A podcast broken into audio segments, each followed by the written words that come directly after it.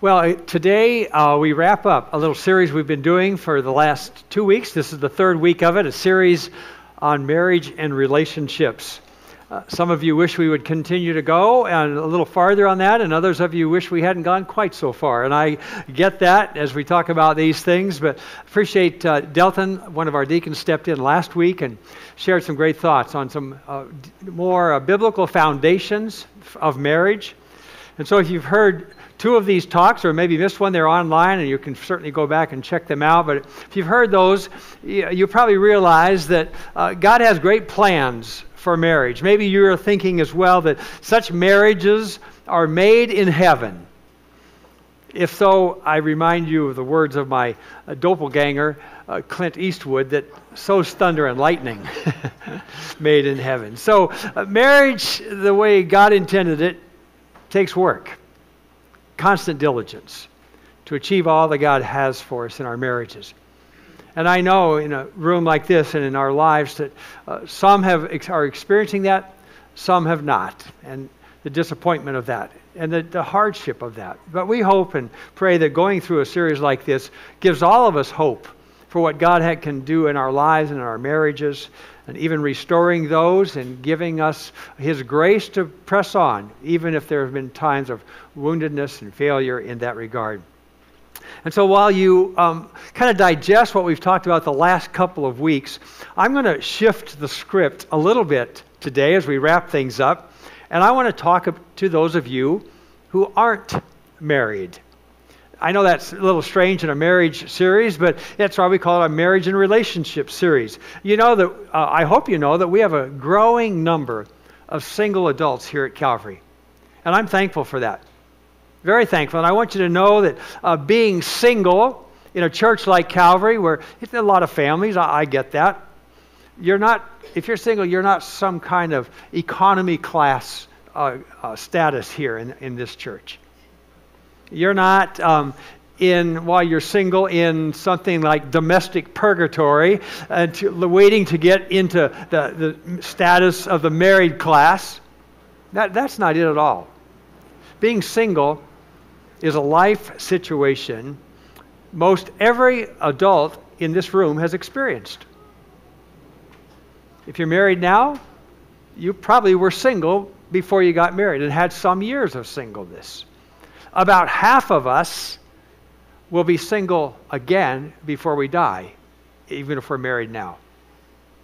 So, singleness is not something that only afflicts a few. We've all been single. Many of us will be single again. In fact, statistics indicate that there are more singles in our society than ever before. People are staying single longer before they get married. Some are delaying marriage, some are bypassing marriage altogether and remaining single by choice. So, whatever you may think of single life or your single friends, singleness is not something that we can ignore or can, should just tolerate and wait until something else comes along. In fact, the Bible has high praise if you're single, for the single life.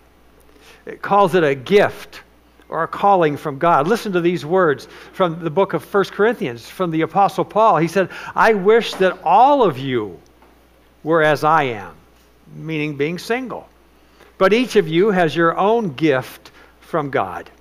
One has this gift, another has that. Singleness is a gift that God gives. And I want you to know that, again, Suzanne and I are thankful for the singles here at Calvary. In fact, uh, one of our uh, most enjoyable connections during our months here at Calvary has been with our singles prayer group. We've attended that a few times. We've spent a number, a lot of time, one on one, with singles in our church and in that prayer group. I've been impressed with their spiritual vitality, the caliber of their lives. If you're single, you've been a blessing to me and to Suzanne in seeing and knowing your walk with God. And so today I want to speak to those of you who are single. And I don't often hear of that. When I, in churches I've been in and pastored over the years, series on marriages are usually to those who are married, and we ask the singles to listen in politely, nod your head occasionally, don't take off early, and maybe someday it'll apply to you. But I'm going to ask you who are married to do that today. Listen in politely. Don't take off early. Maybe pick up some things that would be helpful to you someday if you're single again. Or if you have singles in your family, or you have kids that someday will be dating. Pick up some ideas from God's Word that you can pass on to them as well. So, singles, this one's for you. I've titled it Before You Say I Do. For you, if you're single, preparing for marriage, single and never planning to be married, uh, single or don't even think about marriage. Uh, so let's get started. I'm indebted, I would say, to a fellow pastor, uh, Andy Stanley, for many of his, his uh, great insights on singleness. In many instances, he has said it better than I could. In fact, I have uh, adapted his creative outline for some of my talk today. And I, as I've wrestled with what to say, uh, I want to say everything that I can possibly say in 30 minutes. But I'm trying to summarize about 25 years of advice, uh, biblical teaching that we, Suzanne and I, gave to our two sons while, during their single years to prepare them for what God had for them. And so I've tried to boil it all down, and I, I want to do so by giving you just uh, three truths. Three truths that uh, I think every single adult should know and practice. If you want God's best for your life, for your single years, these are truths from God's Word, who knows how life works best, that you can take and you can say, God, I want to bring those into my life. And I want those to be part of who I am and how I live and what I do and the way I operate in my life and the way I build my relationships. And so I hope these truths will be helpful to you. And here's the first truth that your present will show up in your future. Now, I get it if English is a second language, you're going to have to think these through. What's that mean? But uh, go ahead and process that. But here's the first truth your present will show up in your future. And what I mean by that is that if you get married, your wedding day is not the beginning of a brand new life, kind of a do over life. One of the crazy myths that many of my single friends have believed over the years it, goes like this that somehow as I'm, well i'm single I'll, I'll sow my wild oats. I'll, carefree living loose living. I'll, I'll live for myself while i'm single and while i'm young and then when i get married i'll start keeping the rules i'll settle down and i'll have a great marriage from that point on it's like now uh, being single you have a free pass for loose, wild, carefree, lawless living, however you want. And then when the real game starts, marriage, you'll switch and you'll play by those rules. And you'll have a great marriage. Well, let me tell you, that isn't going to happen. That's not how it works in life. How do I know that? Well, just listen to these words about a law that we all live under. It's called the law of sowing and reaping. You heard it read earlier, but I want it bears rereading. Verse uh, Galatians 6, verse 7 says, Do not be deceived. Don't be fooled. God cannot be mocked. A man reaps what he sows. Whoever sows to please their flesh, from the flesh will reap destruction. Whoever sows to please the Spirit, from the Spirit will reap eternal life. And so let us not get, do, uh, become weary in doing good, for at the proper time we will reap a harvest if we do not give up. What this means in the context of our, our talk today is that your past shows up in your present. What you sowed in the past, you're experiencing some of uh, reaping that today. And your present will show up in your future. How you live today in your single years, you will reap in your married years. It's the law of sowing and reaping. I remember when I coached basketball when our boys were young and uh, nothing fancy, it was just a recreation league. But as I learned how to coach them, uh, I learned a, a key element in coaching And I would teach them this. I say, guys, we practice like we're going to play. And so during the week, we have these practices, and if we're sloppy and it doesn't really matter in practice, that's how we're going to play on Saturday. Although, if we're careful and we do it right in practice, that's how we'll play on Saturday. What we sow in practice during the week, we would reap in the games on Saturday. We came to see that paid off. Early in the season, we weren't a very good team, and we got slaughtered by the best team in the league. I mean, it was embarrassing, but it was a wake up call. And as the season went on, and we began learning to practice like we were going to play, at the end of the season, in the, the, in the tournament, the final game, we lost by only one point to the same team that slaughtered us at the beginning. The guys learned that if you practice like you want to play, it gives great results. And so, applying that to what we're talking about today, if you're single, begin to develop the patterns and the values and the practices of life that you want to experience someday if God gives you the gift of marriage. If you want good communication in your marriage, learn how to listen and communicate and ask good questions now. If you want faithfulness in your marriage, practice that now in your friendships and your relationships. If you want fulfilling intimacy in your, in your marriage, sow that now by not giving yourself away sexually to every person you date. You see, if we sow the virtues today that you want to live with in the future, that's when you start it now. Building your future. Because the lifestyle that you have here and now will be there on your wedding day. You'll start your wedding with those values. What you're, what you're doing now in your single years will be what you experienced in the early years of your marriage. Now, by God's grace, if you haven't done well in your single years, that can be changed and be redeemed by God's grace. But it's not always easy and it's not automatic. If you want to start off strong in your, sing- in your married life, finish strong in your single life. So that's the first truth I wish every single knew and practiced that your present will show up in your future. A second truth that every single I, I, hope would know and begin to, to live grows out of that first truth. And that is that you must become the person now that you want to be then. Become the person now that you want to be then. The, that truth is related to a second myth about single life or about marriage that people often believe. That this second myth goes like this If I just find and marry the right person, everything will be all right. And so we pray God, bring me the right person.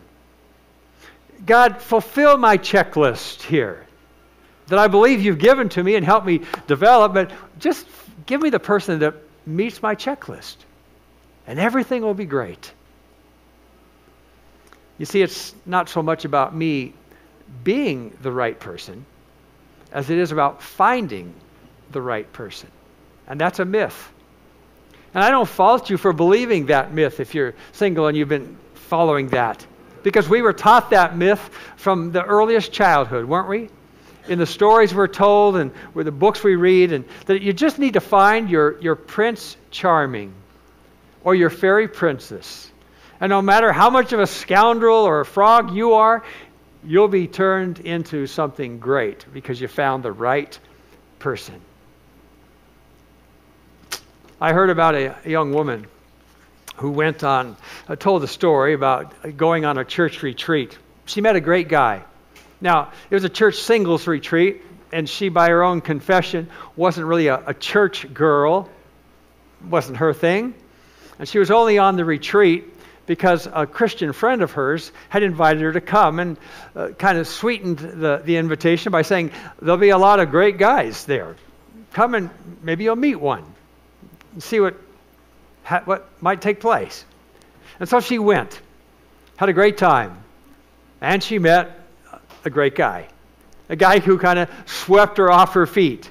And she was taken by the guy. I mean, he was what she was looking for. He had a cool factor in his life of about 10.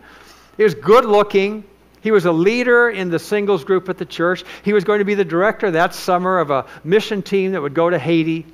And she knew this was the guy. She wanted to hang out with this guy, she wanted to get to know him. But it wasn't happening. She'd go to church, and he was polite to her, talk to her, joke with her, with all the others, but she couldn't get to first base with him after that. She couldn't get the first date. And she tried all kinds of things, and it just wasn't work, wasn't working.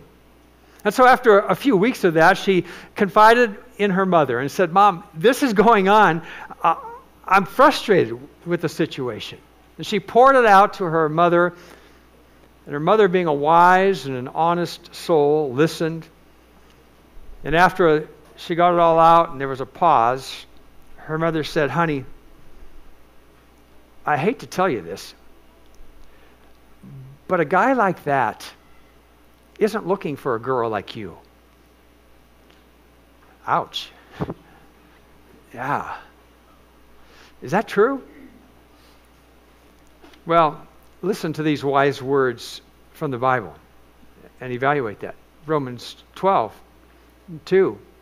Uh, do not conform your life to the pattern of this world, but be transformed by the renewing of your mind. And then you'll be able to test and approve what God's will is His good, pleasing, and perfect will. So, singles, I tell you, mark it down. If you spe- uh, spend your years uh, being patterned after the mold of this world, letting the world squeeze you into its mold, shaping you into it, its values, that when you find the person of your dreams, who has spent their years, single years, being uh, transformed into the image of Christ, the person of your dreams won't be all that interested in you because you've been working on two different patterns of life.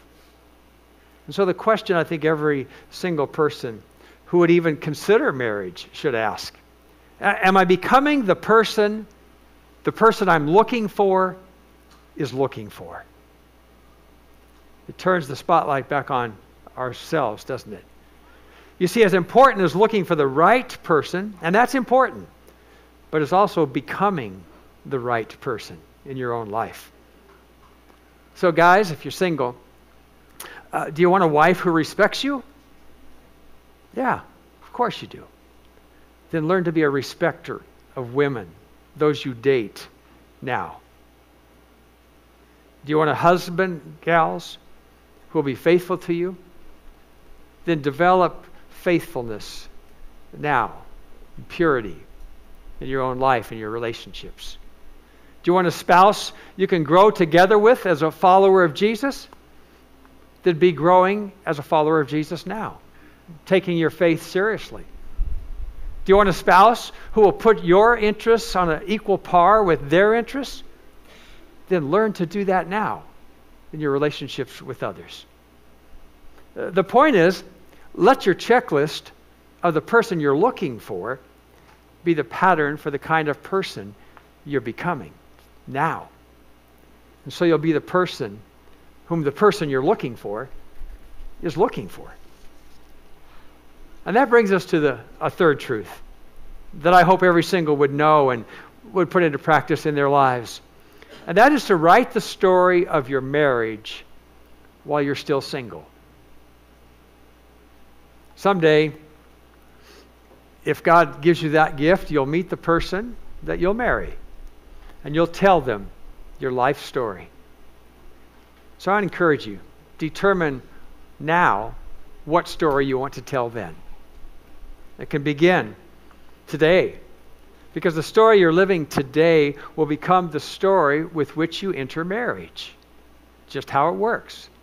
And then it will continue to be written in your marriage. And if it's not a good story, by God's grace, it can be overwritten if you're a follower of Jesus. But why not do ourselves a favor and start with a, a pleasant story, a blessed story, a God honoring story? And I know of no better story, no better marriage story, life story uh, about entering into a, a relationship than the one we find in the Bible in 1 Corinthians 13. You may be familiar with that chapter. It's called the love chapter. And, and the words are powerful. They go like this Listen to this story Love is patient, love is kind. It does not envy, it does not boast, it is not proud. It does not dishonor others, it is not self seeking, it is not easily angered, it keeps no record of wrongs. Love does not delight in evil, but rejoices with the truth. It always protects, always trusts, always hopes, and always perseveres. So take each of those descriptions, those descriptions of love, and let God write them on your heart now. A good way to begin is to put your name in that slot where love is. And so you read that love is patient. And so you might say, Gary is patient and kind your name goes in there and you say, God, make me that kind of person.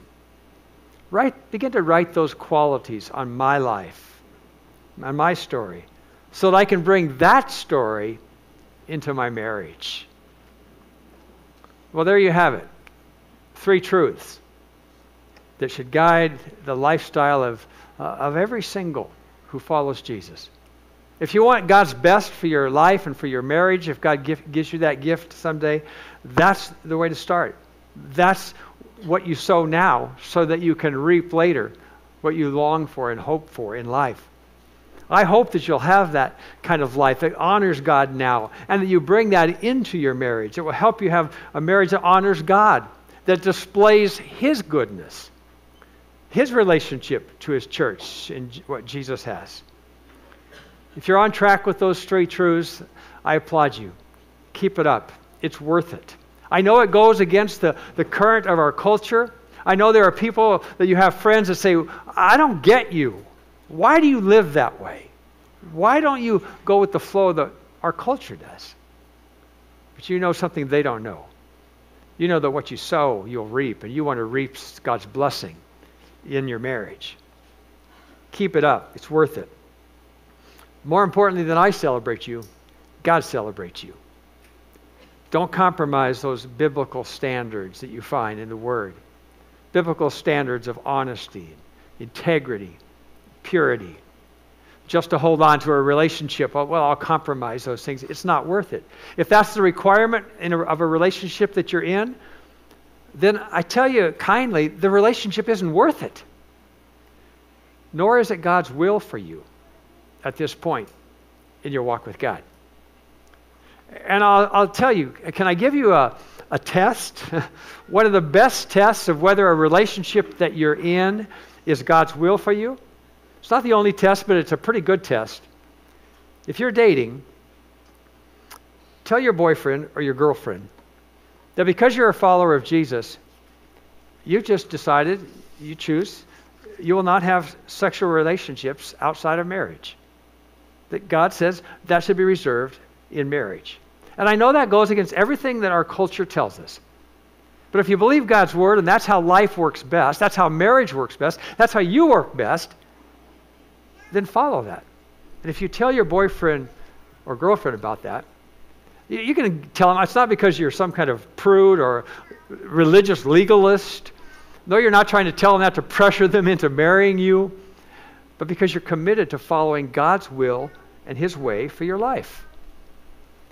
And with that, and that's why you reserve sexual intimacy for marriage, where God created it to be. I'll tell you, with that pronouncement, you will quickly discover why that person is in a relationship with you. They're in it either for what they can get out of it for themselves or for what they can bring to that for you. So, what do you do if you recognize, quite honestly, that you're a little behind in practicing those three truths in your life as a single. Do you despair? Do you give up? Do you say, uh, it must be for somebody else? Too late for me. I've blown it too long. I'll just continue down this path and see what happens. I hope not. I hope you recognize the goodness and the graciousness of God, that you can restart today. You can say, God, I want to, oh, I just want to put the brakes on. I want to change my direction. I want to sow something different today so I can reap something different tomorrow. Because God can heal the broken road that you're on. And maybe you're not a follower of Jesus and you say, I never heard such things. I never knew that there was some way I could build um, my resume, my portfolio to, to have a good marriage someday. You can be, do that by becoming a follower of Jesus and doing life His way. That's how life works best when we live it His way. And so I want to encourage you. If that hasn't been your pattern, you're a little behind times with that, and you say, as a follower of Jesus, I, I do want to get back on track.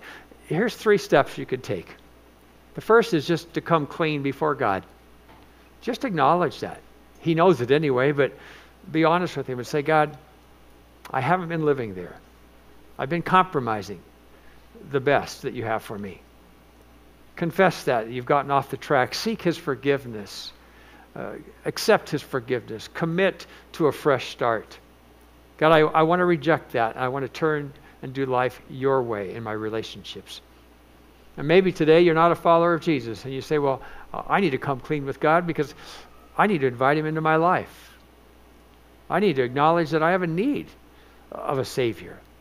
I've been trying to do life my way and it's, it's not working that well. But I didn't know how else to, to live this life. That's you can receive Christ. He died on the cross for you to pay a penalty that you owed but you couldn't pay, a penalty of your own sin. And he says, I'll give that gift to you. It's yours if you'll simply believe it and receive it.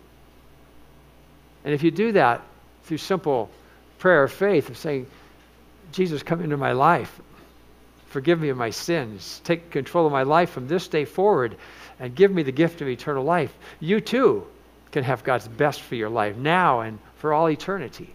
We'd love to help you discover that in your journey spiritually of how you can enter into and receive that relationship with Christ.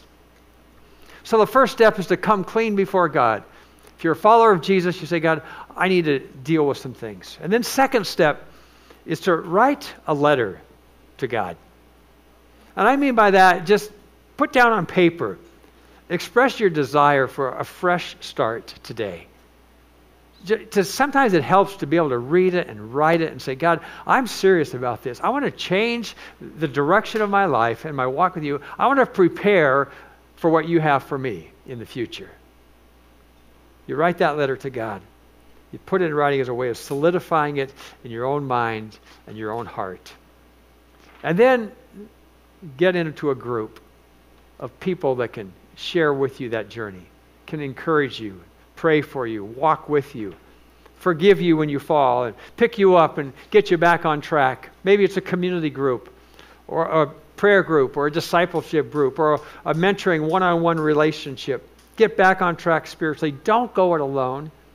Don't think, well, I can, I can handle this, because you'll quickly get off track, you'll quickly fall, and there'll be no one to pick you up and pull you out of those old patterns back on the new way. Or seek out someone if you're not a follower of Jesus, that you can talk to and say, How do I get my life turned around and head in the right direction to follow Jesus? You see, the seeds of obedience uh, and righteousness that you begin sowing today, they will grow into the most fulfilling, adventurous, blessed life you could have ever imagined, even beyond what you can imagine, both as a single and if God gifts you that as a married person. Become the fruit of a future relationship that God may bring you to. But even if He get, continues to give you just the, the gift of, of uh, singleness, you'll have the most fulfilling, abundant life you could have ever imagined. Not a flawless life, not a perfect life, but a life filled with His power and His blessing. That's my prayer for you, for all of us, as we enter into this life as walk with God, whether we're single or we're married. Let's pray. God, thank you for these truths about how to live. So practical. How to live our lives in a, a, way that prepares us for the future, prepares us for new relationships that might come our way. And God, we recognize today that many of those uh, principles go against the spirit of this age, the direction that our friends live. But Lord, we know that they're the, the best. They're right. They're true. They're for people in every age and all times because they're from you. And so, God, I pray today, I thank you for the number of singles that you have here at Calvary. I pray your blessing on them particularly. Oh, God, that your light would shine in their lives and through their lives, that they might be the kind of influence in our church that will have a lasting impact and effect on all of us here. And God, I pray your blessing and your power in their lives to live these truths out for your glory and for uh, the goodness that you have for them and for your grace in their lives in a future relationship if you so desire. In Jesus' name we pray. Amen.